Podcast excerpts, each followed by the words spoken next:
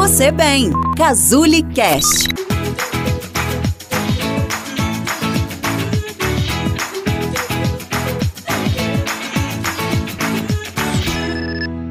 O que torna a ansiedade uma patologia é a frequência com que os sintomas aparecem e o comprometimento que esses sintomas trazem para o dia a dia de cada pessoa. No vídeo de hoje eu vou te ensinar sete formas rápidas, práticas para você fazer no dia a dia para lidar melhor com a sua ansiedade. Meu nome é Renata Giovannini, sou psicóloga, sou terapeuta cognitivo-comportamental na Casuli e hoje a gente vai falar sobre a ansiedade. A ansiedade ela é algo muito comum, muito normal na vida de todas as pessoas, né? Até aquelas pessoas que são calmas, tranquilas, né, que estão zen o tempo todo, de bem com a vida, elas também possuem ansiedade, porém num nível aí, num limiar muito baixinho, né, e dificilmente comprometedor aí para o seu dia a dia. Por isso que a gente não percebe que aquela pessoa também tem momentos de ansiedade ou de estresse. Enquanto para outras pessoas isso acaba sendo muito mais visível, né? Isso se dá porque a forma como ela lida ou como ela controla, né, tenta controlar a ansiedade e os sintomas dela no dia a dia são um pouco mais exagerados ou até fora do controle, né? A pessoa tem a sensação de que ela tenta lidar com aquilo ali da melhor forma possível, mas está sempre sendo em vão, são tentativas muito falhas. Então, hoje nesse vídeo, eu vou te ensinar sete dicas muito rapidinhas, muito práticas para você lidar melhor com a sua ansiedade. Então, a ansiedade ela é funcional, né? Ela é boa. Nossa, como assim a ansiedade é boa? Traz tantos sentimentos ruins, né? Tantas consequências ruins. Como é que eu posso dizer que a minha ansiedade ela é boa? Ela é boa sim. Ela é essencial para a sua sobrevivência, porque ela te prepara para aquilo que está por vir. O seu corpo, né, não, a sua mente não tem noção das coisas que ainda vão acontecer na sua vida. Então a gente não sabe como as coisas serão, né, no futuro. Quando a gente se depara com alguma mudança ou com algum acontecimento que tire a gente do nosso eixo ou que tire a gente da nossa normalidade, né, que faça a gente pensar muito mais ou que faça a gente se importar muito mais com o que está por vir, a dúvida geralmente, né? Situações que trazem dúvida geralmente são situações que causam aí essa ansiedade um pouco mais exagerada. Mas isso não quer dizer que a sua ansiedade seja ruim, porque na verdade é o seu corpo te preparando para aquela mudança. A ansiedade ou ela te paralisa ou ela te empurra para frente, né? Ou fuga ou luta. E não sabemos aí como vamos reagir. A gente espera, né, pela nossa experiência, pela maneira como a gente já lidou com situações anteriores, que a gente vai reagir de uma determinada forma. Mas a gente também não tem certeza. Às vezes a gente acha, né, que em determinadas situações, ah, não, eu reajo de tal forma. E aí quando chega mesmo a situação, a gente reage de uma forma completamente diferente. Não tem nada de anormal ou de doentio, né, ou de comprometedor. Na verdade, é apenas o seu corpo lidando com aquela situação. O que vai fazer aquele sintoma de ansiedade virar um transtorno de ansiedade generalizada é, como eu falei no início, a frequência com que esses sintomas acontecem, a proporção com a realidade, né? Será que isso que eu estou sentindo é proporcional à situação que eu estou vivendo, ao que está acontecendo agora? Ou será que é uma emoção, né, um sentimento muito exagerado, muito exacerbado? Então, são esses fatores que vão fazer a gente chegar numa ansiedade de fato como um transtorno, como uma patologia. Fora isso, a gente pode sim se acostumar com a ansiedade, lidar melhor com ela, né? O nosso corpo precisa dela e em muitas situações é ela que vai nos ajudar a lidar com a dúvida. Então, agora que você já sabe, né, o que, que é basicamente, teoricamente, a ansiedade, eu vou te ajudar em algumas dicas práticas. A primeira delas é procure organizar a sua rotina. Essa organização, ela é inimiga da ansiedade, tá? Você precisa se planejar, você precisa estipular ali o que vai ser feito no seu dia a dia. Então, diariamente, você tem que saber o que você vai fazer. Porque se você não sabe, você fica ali com o pensamento muito solto, aí você dá espaço para aquela preocupação de eu não sei se vai dar tempo, eu não sei se eu vou conseguir fazer isso, eu não sei se fulano vai gostar do que eu vou fazer, eu não sei como fazer dessa forma. Então a melhor forma de lidar com a sua ansiedade, a primeira dica de todas, é você se organizar, se planejar. Dica número 2 e muito valiosa, invista no autoconhecimento. Você precisa se conhecer, entender o que, que você está sentindo, entender como você pensa, como você se sente, para você entender também a forma como você está reagindo. A partir do momento que você começa a entender o seu esquema cognitivo, né, como funcionam aí essa linha de pensamento e sentimento, você consegue também lidar muito melhor com esses sentimentos que a ansiedade vai trazer e que você não está esperando.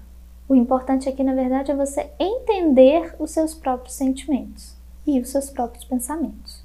A terceira dica desse vídeo é aprender a controlar a respiração. A gente tem aqui no canal da Cazuli um vídeo específico sobre respiração diafragmática. Lá eu ensinei alguns detalhes sobre esse tipo de respiração, você pode acessar, tá aqui na descrição do vídeo.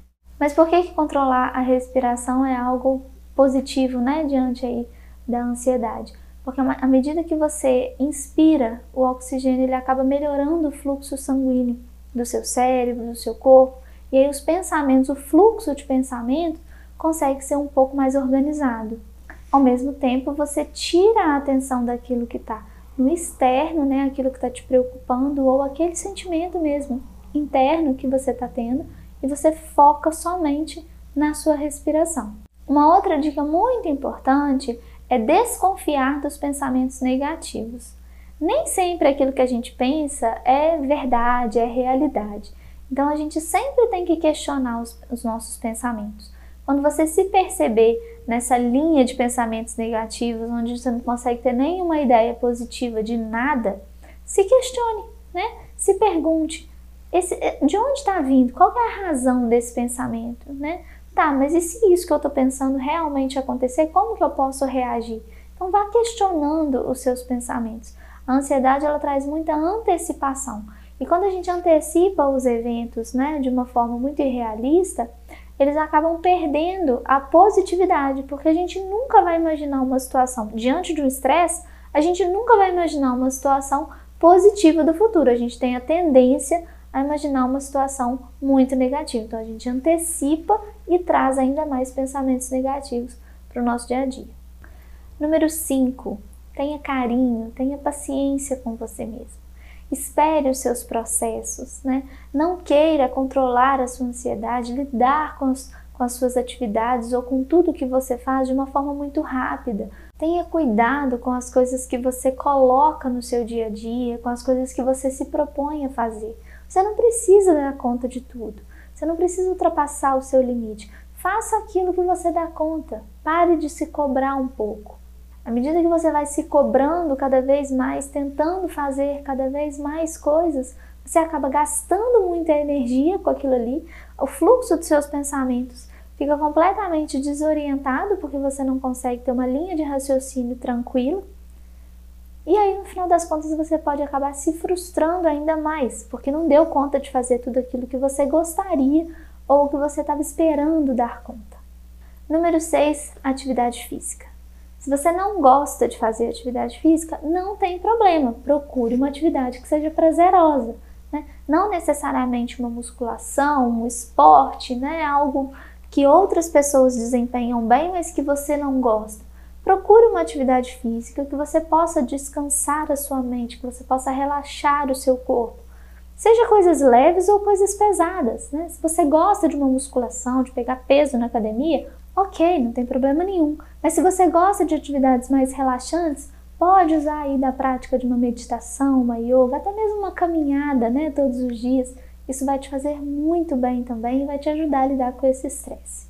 E a dica número 7, ela é muito parecida com a dica número 6, porém ela envolve aí um hobby, né? Atividade de lazer, não necessariamente atividades físicas. Você pode sim mesclar as duas, né? Porque o prazer vai vir também da atividade física, mas tenta tirar aí uma vez por semana para você encontrar os seus amigos, encontrar a sua família, assistir aquela série ou aquele filme na TV, ficar sem fazer nada, né? Ficar por conta aí de coisas que talvez você considere até supérfluas, né? De pernas para o ar. Isso não tem problema.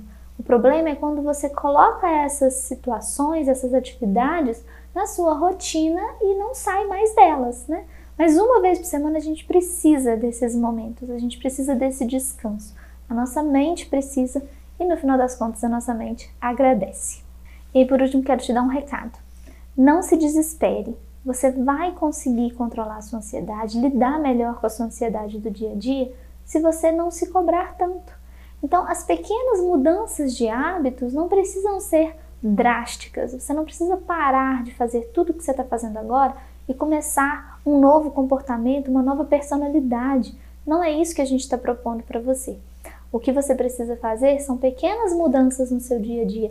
Vai encaixando coisas que são mais adaptáveis na sua rotina, coisas que você vai testando, né? Ah, isso me deu prazer, isso não, isso vale a pena, isso não vale. Você vai montando o seu dia a dia, você vai montando a sua rotina, porque cada rotina, cada sentimento, cada pessoa é único. Não adianta eu falar com você assim, ter uma receita de bolo para você lidar com toda forma de ansiedade. Ela vai ser falha, cada um vai reagir de uma forma. E se ainda assim você sentir dificuldade, né, sentir que você não está conseguindo e ficar muito angustiado com tudo isso que está acontecendo, procure ajuda. Procure uma ajuda terapêutica, procure um profissional que possa te entender, te escutar e te ajudar a lidar melhor com tudo isso que você está sentindo. Espero que você tenha gostado. Até a próxima!